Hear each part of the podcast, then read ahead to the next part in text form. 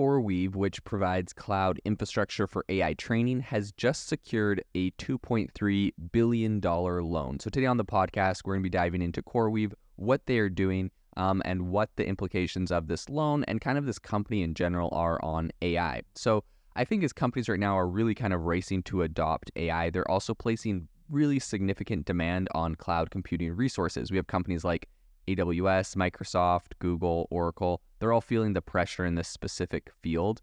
Um, and I think these giants are, you know, dealing with a huge surge in demand for, you know, the server chips necessary to essentially power a lot of these AI-centric software. So I think this is happening to the extent that essentially they're having to restrict availability from customers. Like you see with NVIDIA, right? They have wait lists to get their A100 chips and all sorts of things. So this is an area that obviously is very, very popular, very hotly contested. So Microsoft in particular, I think, has been really vocal about its struggles. They've, uh, you know, cautioned recently about potential service disruptions uh, due to the lack of AI chips for their data centers. Right? This is absolutely insane. One of the biggest tech companies in the entire world.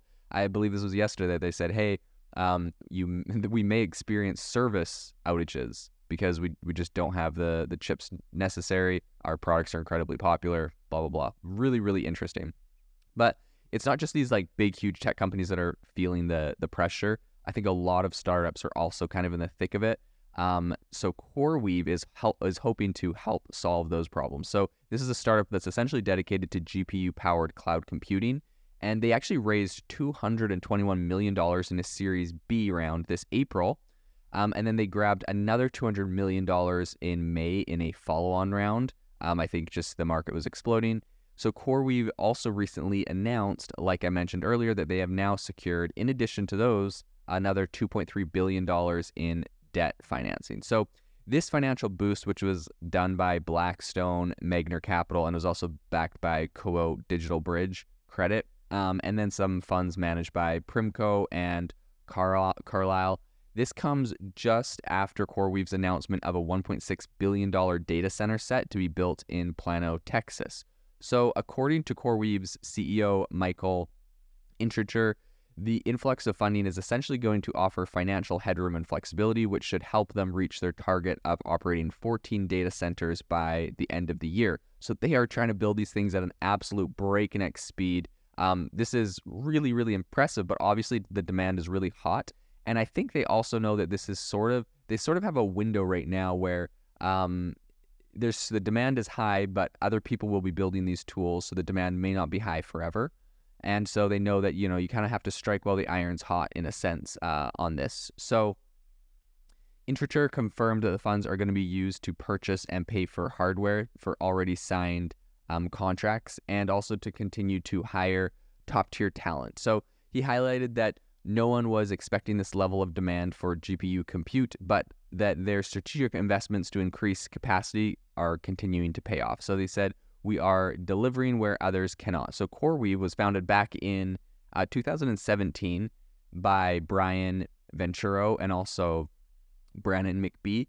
And essentially, they saw an unmet need in the cloud market and they were trying to fill this. So Venturo, who is a Ethereum miner, um, he, you know, he's, a keen Ethereum miner and he sourced GPUs from insolvent cryptocurrency mining farms. And he specifically was choosing NVIDIA hardware for their superior kind of memory capacity.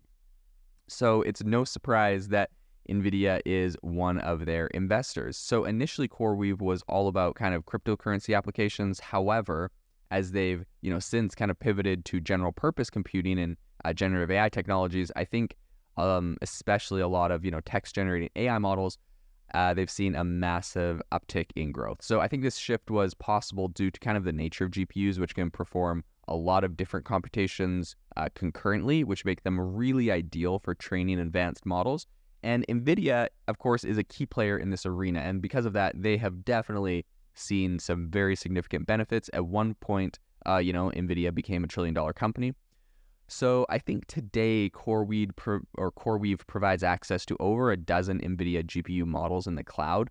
Um, and so these are, you know, H100s, A100s, A40s, RTX, A6000s, and all of these are utilized for various different applications. You know, we have AI and machine learning, visual effects, rendering, batch processing, and of course, pixel streaming. So CoreWeave has also applied its infrastructure to special projects like AI supercomputers, um, which are comprised of over uh, 35 H100s. And this is a venture that they recently unveiled in collaboration with NVIDIA.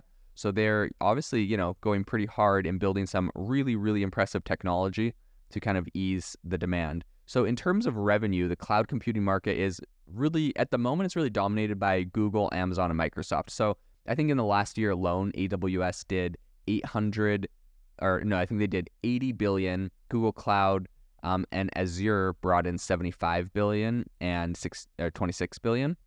So um, in comparison, I think CoreWeave's valuation and capital is about is about two billion for their valuation, and then for their capital, it's about 576 million. So a recent Statistica report from uh, Q4 of last year highlights the market dominance with AWS controlling over 30% of the market. Azure is around 23%, and Google is about 10%. So, while challenging market conditions and an uncertain economy have definitely led to kind of consolidation within the cloud industry, I think it doesn't mean that smaller players aren't going to still be able to be successful. So, CoreWeave has really focused on supporting this field of generative AI. And I think because of that, they've obviously seen some massive benefits.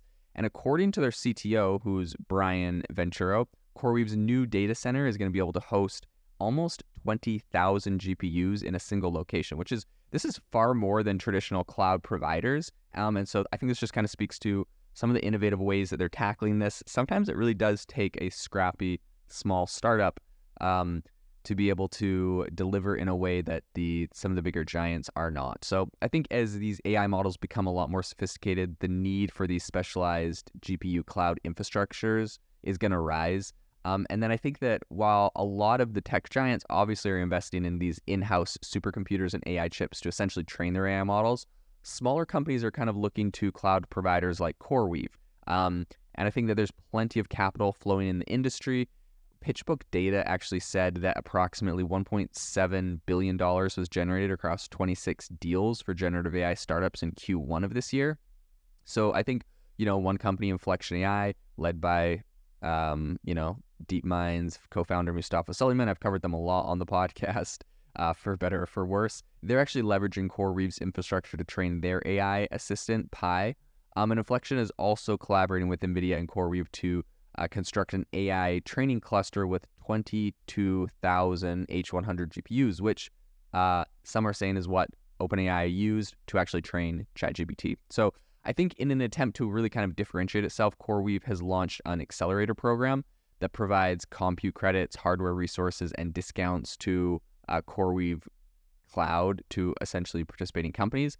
And so, following its acquisition of cloud rendering platform Conductor Technologies, CoreWeave's team has actually grown about 150% to just over 115 employees. So, um, I think Intrator confirmed plans to continue hiring throughout the year with its debt uh, facility providing necessary support. It's clear, I think, that despite the challenges, CoreWeave is finding kind of a niche um, and is powering ahead in a really a quickly evolving cloud infrastructure landscape. I think you have to give them a lot of credit um, for the pivots that they have made to be this successful. Right, uh, or originally these were this was essentially a company that was buying buying insolvent crypto mining um, GPUs, and they've really turned this into kind of an AI powerhouse, working with some of the most funded and top players in AI. So I think this is a really great time for them uh, to be growing as a company, and it'll be really interesting to follow them and also other companies uh, in the space doing similar things. I think this is going to be really, really hot in the future. Thank you for listening to today's podcast episode, breaking down how AI is impacting your industry. Today's episode is sponsored by AIbox, a no code AI app builder and marketplace, which just launched a crowdfunding campaign. If you are interested in investing in a new AI startup, you can go to republic.com slash AI box. I'll leave a link in the show notes as well to learn more. The minimum investment is $150 and the maximum investment is 100,000. Until next time, have a fantastic day.